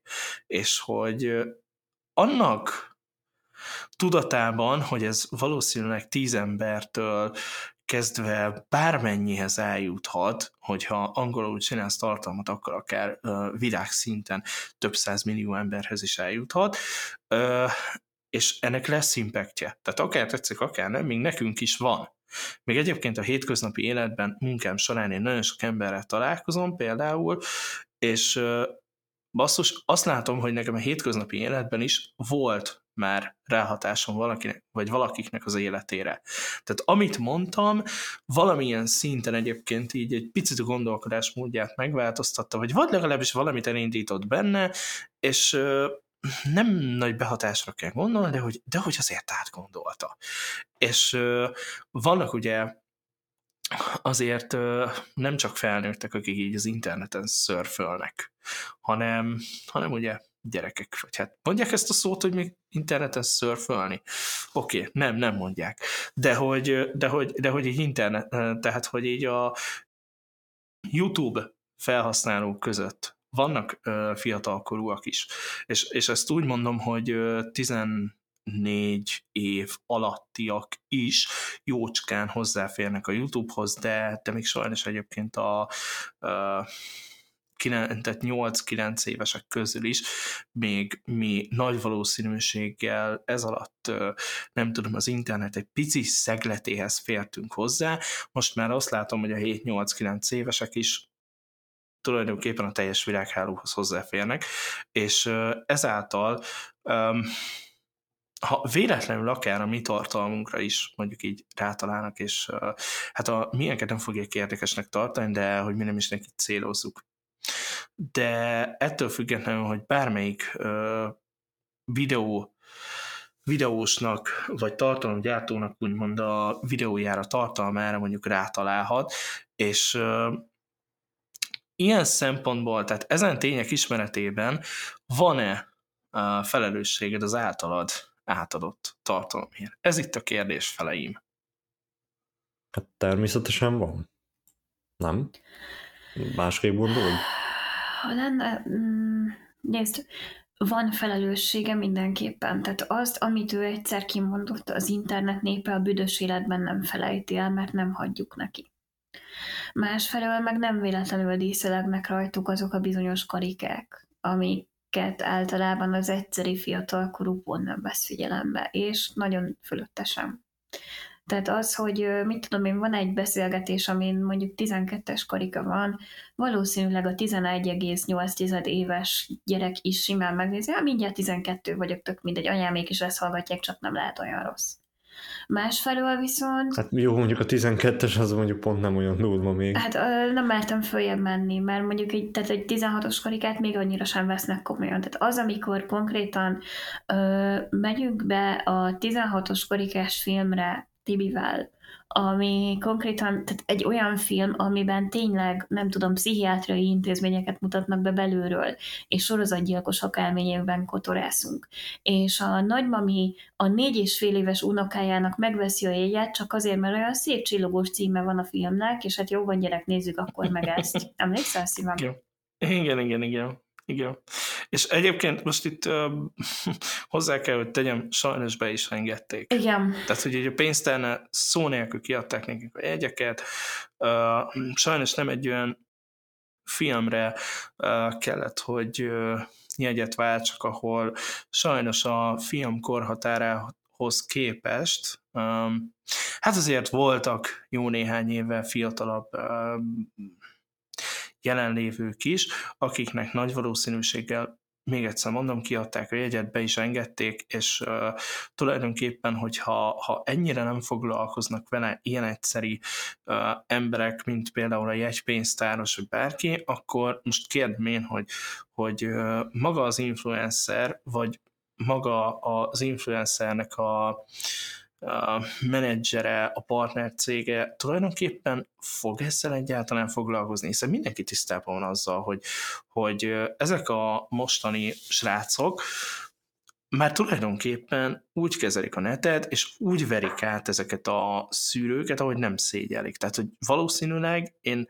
én ebben a korban még, még ezeket nem tudtam volna megtenni. Egyrészt mert nem is volt uh, még akkor ilyen technológia, másrészt pedig uh, nem, hogy mondjam, tehát nem voltak még ezek a, pla- a platformok, nem volt még ilyen technológia, és nem volt ekkora tudásom. Tehát, hogy de, de hogy itt már minden adott. Másfelől a pont a hozzáférhetőség és a szabadság sül el negatívan.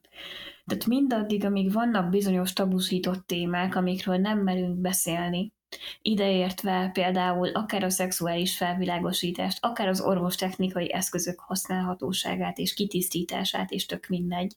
Míg ezzel szemben vannak olyan dolgok, amiknek tabunak kéne lenni, de egyébként nem az. Például, nem tudom, háborús bűnök, vagy mit tudom én, családon belüli erőszak, vagy bármi egyéb. Tehát amíg ezek között nem tudunk disztingválni, és amíg a, az, a, a YouTube-nak meg az összes többi tartalomtároló platformnak a, az algoritmusai nem annyira fejlettek, hogy meg tudják különböztetni, hogy mi, mire kell karika, és mire nem kell karika, addig, addig igazából igenis, hogy jóval nagyobb felelősség hárul azokra az emberekre, akik úgy tesznek ki bárki számára hozzáférhető tartalmat, hogy nem jelölik meg hogy egyrészt az a tartalom miről szól, másrészt meg, hogy azt kinek ajánlják, és kinek nem ajánlják. Ugye most már be van vezetve az, hogy, hogy beállíthatod, hogy gyermekeknek szánt tartalmat töltesz fel, kvázi family friendly tartalmat töltesz fel, avagy sem. Erre van lehetőség, csak nem tudom, hogy mennyire működik a gyakorlatban, gondolom semennyire. Semennyire, Semennyire így nem. van.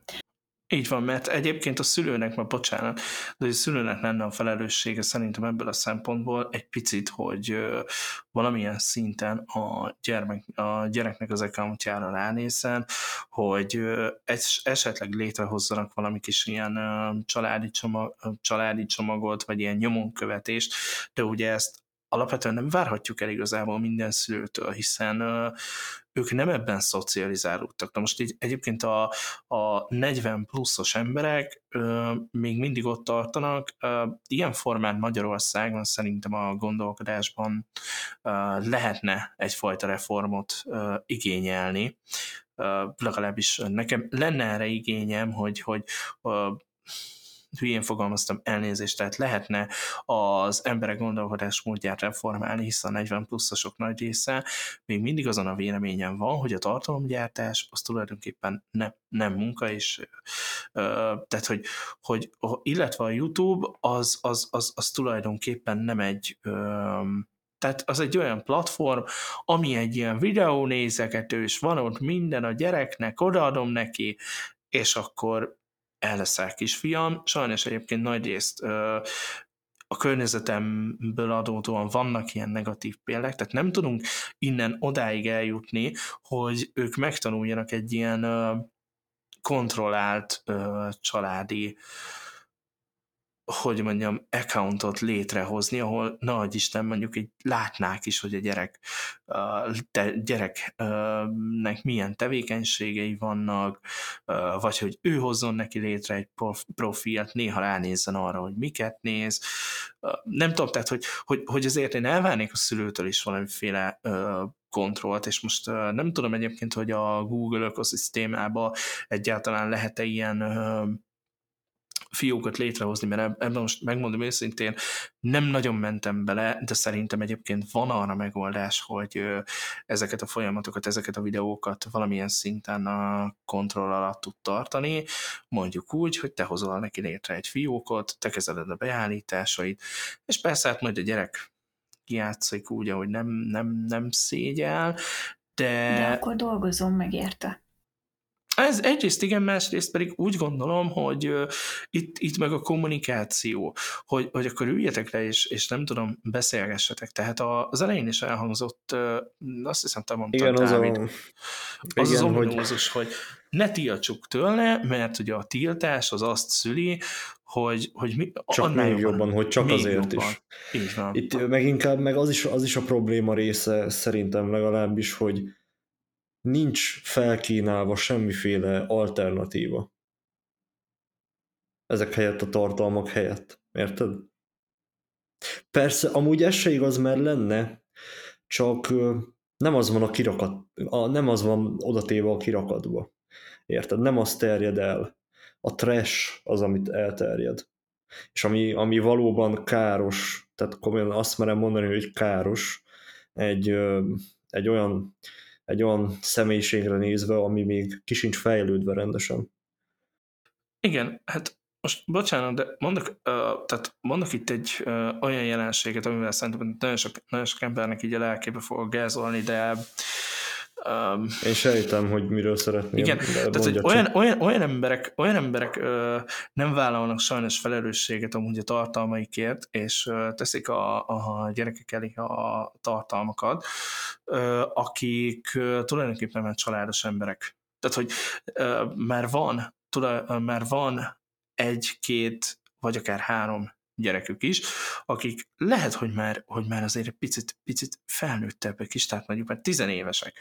És ö, 40 éves kor környékén, vagy, vagy, vagy nem tudom, egy picit fiatalabb, tehát egy 30 plusz környékén, rájönnek, hogy neki kön megvalósítani kell, és ez a YouTube business, ez, ez baromi jól megy. Tehát, hogy a trash csinálok, akkor, akkor nekem majd dől a lé. És uh, nem jövök Sőt, rá... hogyha a saját gyerekemet a saját gyerekemből csinálok show műsort, ugye erre is láttuk példát. Erre is van, persze, és hát a Az trending, is megy, trendingben és- is és van. Igen, így Mi van. meglepő, az is jövedelmez. És ez szerintem nem oké. Egyel, egyáltalán nem oké, de hogy most nevesítsem egyébként, akire, a, akire gondoltam, az ugye pont, hogy Zsozé. És Mhm. uh, megmondom őszintén, hogy uh, uh, múltkor megnéztem vele, én, én őt egy tök intelligens embernek tartom.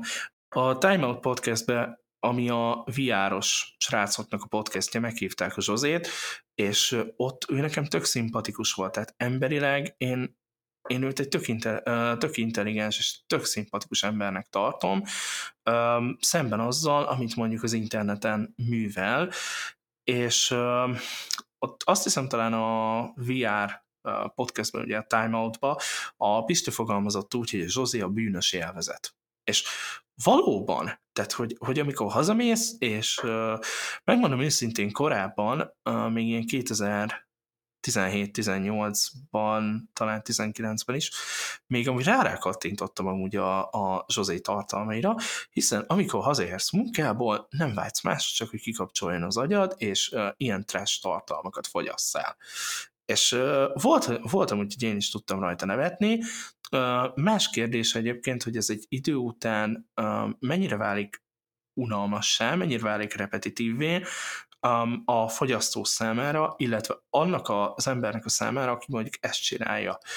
Um, világos, hogy eddig úgy tűnik, hogy neki, neki egész jól bejött, és tök jövedelmező, tehát ő ezt így, így fel is vállalta, hogy neki ebből van pénze, tényleg tökre semmi baj ezzel, Ö, csak kérdés egyébként a szórakoztatásban is, meddig tudunk elmenni, hogy ö, vállaljuk-e azt, mert hogyha megnézzük akár itt a YouTube-on, a YouTube-on bármelyik videónak a komment szekcióját, vagy bármelyik streamnek a komment szekcióját, hát annyira uh, toxikus, de ez a legjobb szóra, annyira toxikus, hogy így, hogy így, hogy így félek, félek már egyébként YouTube-on kommenteket olvasgatni.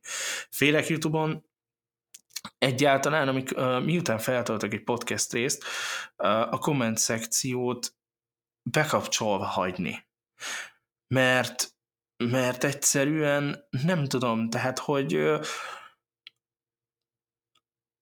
mindenhová ö, begyűrűzik ez a, a, nem tudom, toxikusság, és ezzel amúgy még egyszer mondom, tehát nincs is semmi baj. A jól megfogalmazott negatív kritikát én konstruktívnak tartom, sőt, én száz de jó vagy, folytassátok, komment helyett inkább várom azokat, hogy miben lehetnénk jobbak, hogy mi nem, mi nem tetszett ebben a tartalomban, uh, hiszen én az első epizódban is mondtam, hogy tök jó az, hogyha valamilyen akár egy gondolatcsírát is sikerül egyébként egy-egy mondatommal elültetni, akkor, akkor alakuljon ki ebből egy párbeszéd. Én nyitott vagyok egyébként a másik embernek a néző, nézőpontjára, a másik ember véleményére, és ez, és, ez, és ez számomra abszolút belefér.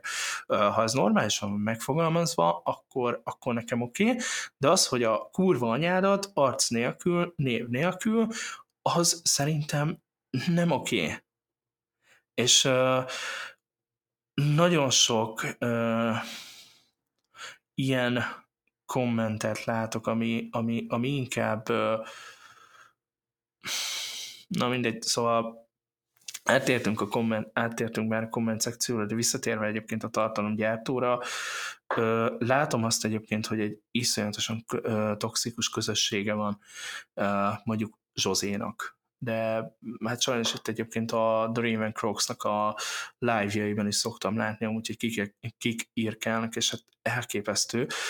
Mondjuk ő egy fokkal jobb tartalmat csinál egyébként így live-ba, a Bandival se érnek. Hát ő pont, hogy, pont, hogy, pont, hogy egy ilyen görbetükröt igyekszik mutatni. Igen, de akkor is, amikor uh, livestreamben, ugye kezdjük azzal, hogy a Raven Crows, Raven Crows bandi az rengeteg uh, rengeteg közszereplőt előszeretettel parodizál. És uh, most egy konkrét esetet megemlítsek, ugye vannak olyan livestreamei, ahol fölvesz ő is ugyanolyan idióta maskarákat, mint amilyeneket az előbb említett Zsozé, hogy Igen. ugye ez az, amit én konzekvensen pozőrködésnek hívok, hogy valóban ez, ez meddig lehet vicces. Igen, a, a Bandi és a, tehát a Raven Crocs Bandi között és a José között talán annyi különbség van, hogy azt gondolom, hogy a Bandi is el tud menni egy olyan irányba, ami, ami, ami, ami már számomra egyébként feszegeti a határokat, viszont neki van egy ilyen pozitív um, hogy mondjam, tehát ez, ez egy, egy, egy ilyen hozzáadott tartalom. Szándéka. Igen, tehát van egy hozzáadott tartalom, van egy véleménye, akár most a Cringebait podcasteket ö, nézzük, akár a heti kringést, ö, mm, és akkor itt majd, majd belinkeljük ezeket a, dolgokat így a hát ők ugye, ők ugye mm, korábban még évekkel ezelőtt ugye gyűrűzött, gyűrűzött be ide kis hazánkba a renderség, mint olyan, most tegyük félre egy kicsit, hogy most mit is jelent ez a rendelés, meg hogy rend, rend-e az egyáltalán, amit ők csinálnak, és a többi, stb. Most ebbe én így nem mennék bele. A lényeg annyi, hogy ők mindnyájan, tehát beleértve Raven Crocs bandit is, azért hát küzdöttek, most fogalmazzunk így, hogy a vélemény kifejtés, mint olyan, az, az egy elfogadottabb dologgá váljon itt Magyarországon, mint ami, mint ami korábban volt. Tehát ha te kritikát, véleményt mertél megfogalmazni, az olyan nagy neves közszereplőkkel szemben, akik, akiket, akiket több százezren követnek, akkor, akkor téged elküldtek a búspicsába. És hogy szerintem ez se oké. Okay. Tehát, hogy fejlődjön a vita kultúra. Tehát valóban ez a, ez a, ez a, toxikus, ez a toxikus közösség, amit az előbb említettél, ugye ez az a fajta közösség, amelyik birkamódjára képes akár éveken keresztül behódolni egyfajta, egyfajta tartalomnak, ami az ő igényét kiszolgálja, vagy az ő igényeiket kiszolgálja. Igen, csak hogy, hogy mondjuk a, Zsozéra visszatérve, és akkor ezzel a mondattal le is zárnám ezt a szekciót, hogy a, tehát neki már vannak, vannak gyerekei. Ezt a Time Out podcastből simán meg is, tehát hogy, hogy, hogy, ezt a Time Out, hogy ez a Time Out podcastből ki is derül. de ennek ellenére sem méri fel, hogy mekkora impactja van az emberekre. Mekkora impactja van tulajdonképpen azokra a srácokra, nagyon megszeretted ezt a szót, Tibi. Igen, én nagyon megszerettem amúgy, hogy, hogy így a most látod, egyszerűen kizökkentettél, az meg. Na, uh, Kölcsönk egy visszajel. Szóval, igen, tehát, hogy be, mekkora be... Ott tartottál, egyébként, ott tartottál egyébként, hogy gyereke van a Zsozé atyának, és hogy te úgy vetted észre, hogy valahogy, valahogy nem képes fölmérni a helyzetet, hogy mekkora impactja van. Oh, köszönöm szépen, hogy befejezte helyt a mondatot. Igen, és uh, valójában itt a, a következő kérdés az, hogy uh, tényleg csak a tartalomgyártó felelős 100%-ban, vagy tulajdonképpen a szülő is? Szerintem is is. Így röviden nekem ez a véleményem. Nyilván azért a tartalomért, amit te, mint néző megnézel, annyiban te vagy a felelős, hogy te, mint néző eldöntöd, hogy meg akarod-e azt nézni. Más kérdés, hogy beszámítható vagy a nézőként annyira, hogy ezért, tehát hogy ezt a döntést felelősen meg tud hozni. Megint más kérdés, ja, vagy pedig ha nem vagy módosult tudatállapotban vagy. No igen.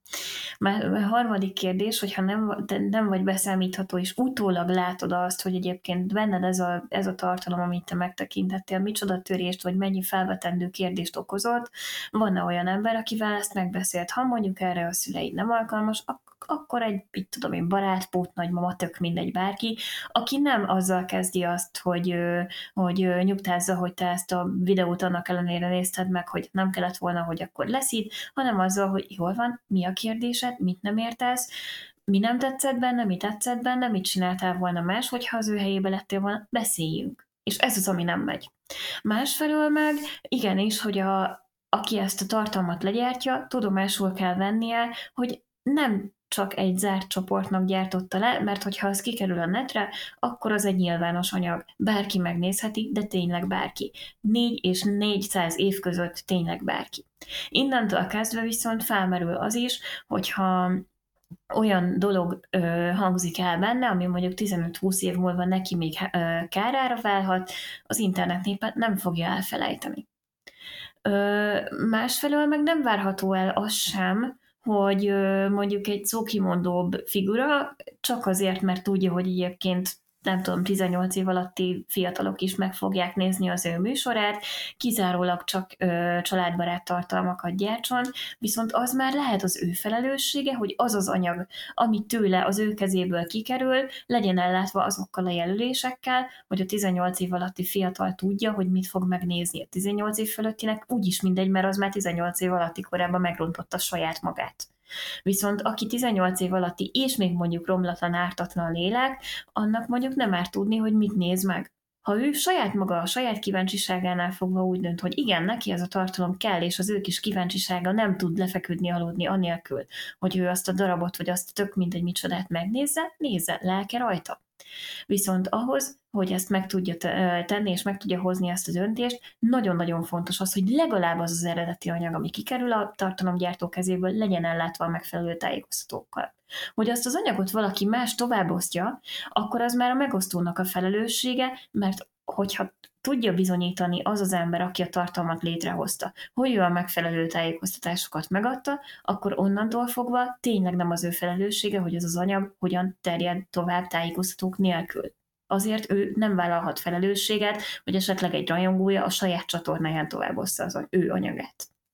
Uff, én beszóltam. De abban viszont van neki felelőssége, hogy egyáltalán ö, milyen nívót képvisel. Természetesen, tehát az, azzal az anyaggal, amit ő egyszer kiad a kezéből, őt fogják azonosítani. És ezért mondtam azt, hogy akár 15 év, vagy akár 20 év múlva is egyébként felhasználható lesz ellene, amit ő egyébként kimondott, vagy kitett. Igen, csak hát ez közben terjed, terjed mint a fut, uh, futótűz. terjed, mint a futótűz. Igen. Igen. Más kérdés egyébként, hogy ezekkel a tartalmakkal, um, igen, ahogy mondtátok is, hogy, hogy 20 év múlva még fennmarad az interneten. De hogy a jelenkorban, hogyha nem csak a, jelen, tehát nem csak a jövőt nézzük, a jelenkorban is hogyan számolsz el? Tehát, hogyha mondjuk elviszed a gyerekedet oviba, és mondjuk te olyan tartalmakat csinálsz, ami, ami um, tulajdonképpen így káros a, káros a kis lurkókra, és akkor beállítasz a, a, az oviba, a suliba, vagy mit tudom én, bárhova a gyerekeiddel, uh, és, és tulajdonképpen uh, tudja a szülő, hogy, hogy, hogy hogy amit téged néznek, mert hát azért valljuk be, hogy a mostani celebek azok az influencerek azok a YouTube sztárok, a, a nem tudom, a streamerek, a, a bárki. Most már egyébként nem az van, hogy a fú, mondok valamit a Backstreet Boys-ra néznek fel a lányok, biztos, hogy, hogy van ilyen is, hanem biztos valamelyik híresebb nem tudom, uh, videó, videósra uh, is, uh, tehát videósért is rajonghatnak most már egyébként, most tényleg kortól nemtől függetlenül. Zokszó nélkül. Uh, igen, tehát hogy, hogy, hogy, hogy egyébként uh, uh, most, most már ez is lehet, és ilyen szempontból úgy gondolom, hogy sokkal nagyobb felelőssége van uh, most már egy tartalomgyártónak. Uh, nem azt mondom, tehát félreértés ne esik, itt nem vita, uh, én egyébként nem vitatom el azt, hogy a szülőnek van felelőssége, sőt, iszonyatosan nagy felelőssége van, uh, és itt, hogyha hallgatja bármilyen uh, majdnem azt mondtam, hogy bármilyen nemzetiségű, de hogy bárki, aki esetleg a közeljövőben uh, tervez, uh, tehát hogy terveznek a, a kedves párjával gyermekeket, akkor, akkor én azt mondanám, hogy próbáljátok meg ennek a technikai oldalának uh, uh, utána nézni, hogy, hogy, hogy, hogy legyen valami kontroll egyébként a gyerekek, a gyerekek fölött. Tehát, hogy, hogy azért így, hogyha pedig már nagyon kiestél egyébként a technológiából, akkor, akkor próbálj meg egy picit, nem tudom, fejlődni, hogy hogyan tudnád vagy próbáljatok meg egyébként segítséget kérni, hogy hogyan uh, tudnátok szabályozni a, a gyerekeket, akár nem tudom, szakembertől, akár uh, csak hogyha, ha nem tudom, van egy ötletetek, hogy, hogy ezt milyen módon tudnátok megtenni, milyen módon tudnátok egyébként lelkileg a gyerekre hatással lenni. Ha ez az oldala már megvan, tehát a lelki része, akkor azt gondolom, hogy technikailag is próbáljátok meg egyébként fejlődni, mert itt az a baj, hogy a, szerintem a gyerekek azok sokkal uh, már így jobban rá vannak állva ezekre a technikai dolgokra, és, és simán kifognak nem tudom, benneteket játszani, vagy legalábbis így én, én, én látom így. Igen, csak tudod, hogyha valaki, valaki nem ért annyira ezekhez a dolgokhoz, ő ezt valószínűleg most nem is hallja. Másrészt az a helyzet, hogy és most nem kötekedni akarok, de aki most tervez gyereket, annak nem az a legégető problémája jelen pillanatban, hogy a Youtube-on milyen tartalmak terjengenek. Még most nem, és, és, és egyébként félreértés félreértés nem, nem, is, nem is most mondtam, akkor korrigálnám, tehát korrigálnám magam, tehát hogy nem is most a jelenbe, hanem úgy is ki fog esni egyébként pár év, tehát hogy így a, az első három-négy-öt év szerintem nem arról fog szólni egyébként, hogy milyen dolgok terjengnek a Youtube-on. Egyáltalán. A YouTube-on, Egyáltalán. De hogy, de hogy utána érdemes egyébként ezekkel a dolgokkal, így ezekkel a technikai dolgokkal, illetve végig gondolni, hogy a gyermekekre hatással lévő tartalmakat, amik majd az internet világából jönnek, azokat milyen módon um, tudjuk majd, majd mi szülőként megszűrni, hiszen ezek is szerintem hozzátartoznak a gyerekek uh, neveléséhez, és uh, a másik oldala ennek, hogy tartalomgyártóként sokkal uh, nagyobb hozzáférése van szerintem manapsági 2021 végén, amikor ezt a podcastet csináljuk, a gyerekeknek, mint mondjuk tíz évvel ezelőtt, mint amikor mondjuk mi voltunk uh, gyerekek. Nem tudom, hogy ezek, e, ehhez még van-e bármi gondolatotok, vagy mehetünk az utolsó szekciónkra. Részemről oké. Okay. Sok minden elhangzott a bemutatkozásainkba, vagy hát így az előzményekbe, a mi kis kor előzményeinkbe, hogy azért voltak ránk hatással ugye a fiatalkori uh, dolgok, és uh, szerintetek mert ugye nagyon sok, nagyon sok embertől hallom, hogy hát a 90-es évek, még így 80-asok, meg 2000-es évek elején fele ennyire nem volt káros. Um, szerintetek ez mennyire igaz? Mennyire uh, érzitek um, a, a kontrasztot, úgymond a, a mostani uh, és a, a mi gyermekkorunk között, hogy így a akár a tartalmak tekintetében, hogy akkor kevésbé lehetett így elveszni ezek tengerében, vagy, vagy hát akkor kevésbé lehetett elveszni, akkor kevésbé lehetett, nem tudom, ilyen negatív behatásokat szerezni, kevesebb dolog traumatizálhatta a gyerekeket, vagy szerintetek ugyanannyi? Igazából ez lenne az utolsó kérdés. Nagyon rövid leszek. Én a kontrasztot abban látom, hogy ugye hát ez megint egy ilyen baromira boomer hozzáállásnak fog hangzani. Hát ugye akkoriban még nem volt internet, vagy nem volt annyira elterjedt az internet, mint manapság, ahol is ugye már minden háztartásban gyakorlatilag, majd hogy nem minden háztartásban jelen van, és egy kontintásra hozzáférhető bármi. Annak idején az, ez abszolút nem így volt, és ott inkább egymástól, tehát a közvetlen környezetünkből mm, vettünk át viselkedési mintákat, közvetlen környezetünkben mm, találtunk úgymond példaképeket, vagy ilyen követendő példákat, és egymástól tanultunk. Ma meg hát most tényleg, hogyha most ilyen kis egyszerűen fogalmazva, hogyha egy, egy nem igazán megfelelő irányba terelődik el egy fiatal gyermek, akkor olyan helyről is összeszedhet viselkedési mintákat, ahonnan nem kéne. És szerintem ez a legfőbb különbség. Vagy az egyik, egyik legfőbb különbség. Aztán persze, hogy annak idején voltak-e káros tényezők, hát nyilván voltak. Mindig voltak, tehát a világ az soha nem volt tökéletes a mainstream média sem volt tökéletes, és nekem meggyőződésem, hogy soha nem is lesz az. Hát így röviden ennyi. Annyival egészíteném ki, hogy én ugye már egy picivel később voltam abban a korban, amikor már tudatosan akartam hozzáférni tartalmakhoz, és akkor is az volt a meggyőződésem, ami már tényleg felerősödött, hogy már a 2000 2010-es évek elején is, vagy a 2000 00 és a 2010 közötti időszakban is, ha rendelkeztél otthoni internet hozzáféréssel, és tudtad, mit hol keres, akkor kisebb utat, járás árán szinte bármihez hozzáférhettél. Most meg igazából azt látom, tehát abban látom megfordulni a helyzetet, hogy ahogyan ugye az internetet is egyre tudatosabban kezdik használni azok, akik ezeket a nem feltétlenül gyerekbarát tartalmakat leteszik az asztalra, inkább a tartalom fér hozzá most már az emberhez, és nem az ember a tartalomhoz. Tehát annyira túl kínálat van tartalomból, hogy az ember szinte válogathat, és a tartalmak versengenek az emberért, és nem fordítva. Az én meglátásom, hogy nem feltétlen volt jobb a 90-es évek, mint a, a jelenkor.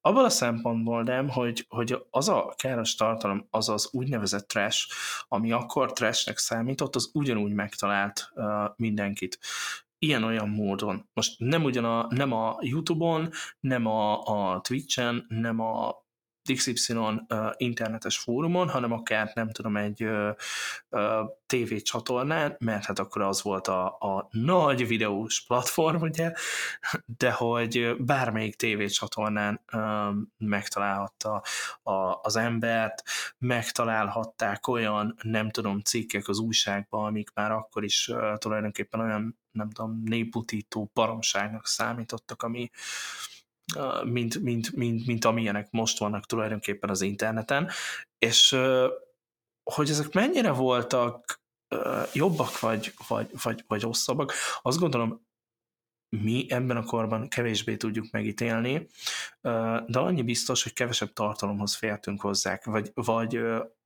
ahogy itt is elhangzott az imént, kevesebb tartalom fért hozzánk, kevesebb olyan uh, személy tevékenykedett a, az interneten, a mainstream világban, uh, a tévécsatornákban még akkor, aki, akire azt tudtad mondani, hogy vagy, vagy, vagy igazából azt lehetett mondani, hogy tényleg, uh, tényleg olyan szinten káros, és eléri azt a 9-10 éves korosztályt is, akit, akit mostanában YouTube-on keresztül érhet el egy, egy, egy jelenlegi YouTube sztár, de azt, se vegyük, de azt se hagyjuk figyelmen kívül, hogy mi is hozzáfértünk el milyen olyan tartalmakhoz, mi is nézegettünk egyébként horrorfilmeket, mi is néztünk, nem tudom, pornográf tartalmakat, mi is hozzáfértünk ehhez ahhoz. Kérdés, hogy, hogy a mostani... Többek között South Parkhoz például. Ú, igen, én, én egyébként Én azt néztem. Én is. Hogy nem? Tehát figyelj, szerintem egyébként 10-12 évesen néztem South Parkot. Csak kérdés, hogy ez a napi 20 perc, az ö, rosszabb volt, mint a mai kontrollálatlan. Tehát igazából itt a mennyiség szerintem, ami ö, ami, ami, ami, tehát minden tekintetben, akár a, a tartalom, előtt, tartalom előtt eltöltött idő tekintetében, akár a káros tartalom mennyisége, ami szerintem meghatározó így a két kor között, illetve ezeknek a tartalmaknak a hozzáférhetősége. Hát így részemről ez volt a végszó, nagyon sokat, nagyon sokat lehetne még erről beszélni, és szerintem amúgy én, én benne vagyok amúgy, hogy folytassuk, de már így is szerintem egyébként egy, egy, egy, egy órára terveztük. De... Nyilván majd meglátjuk a vágás végén, hogy mi marad ebből. Na hát reméljük, hogy mindenki így az adás végére tud magával vinni valami kis útravalót, és tudott ez a műsor, vagy ez az epizód bármilyen tanulsággal is szolgálni, hogyha úgy érzitek, hogy megosztanátok velünk akár az ellenvéleményeteket, akár kiegészítenétek bennünket, akár csak a műsor minőségét nem tudom, firtatnátok, amit egyébként nyugodtan lehet, tehát hogy konstruktív kritikának mindig örülünk, sőt, nagyon is örülünk, mindenféle kritikának, um, akkor azt a komment szekcióban egyébként megtehetitek, um, írhattok nekünk a leírásokban, vagy a leírásban feltüntetett uh, elérhetőségeken, és um, Nagyjából ennyi. Egyébként nézzétek a Netflixen a Gesztenyi ember című sorozat, mert az nagyon jó, szerintem. Ja, és hallgassatok Pixel naplókat. Wow. A leírásban megtalálható lesz a link, wow. mert hát uh, Pixel naplók jó. Ugye? Ugye? Mindig nem, tudok meglepetést okozni. De nem Pixel naplók, hanem Pixel napló. Ja, Pixel napló. Én kérek elnézést, bocsánat. Uh, tényleg este, uh, tényleg este, bocsánat. Tehát hallgassatok Pixel naplót. A uh, leírásban meg lesz a link, és uh, erről nem is mondanánk többet. Én is csak annyit, hogy ha ott lesz a link, akkor hálásan köszönöm. A reklámot. Szponzoráció, látjátok? A szponzoráció, a szponzoráció, minden. A szponzoráció. Jól vigyázzatok, mit reklámoztok, mert ez is hat az emberekre. Reméljük, reméljük. Na jó van, köszönjük szépen a figyelmet, köszönöm, hogy itt voltatok, és találkozunk legközelebb. Sziasztok! Sziasztok! Sziasztok.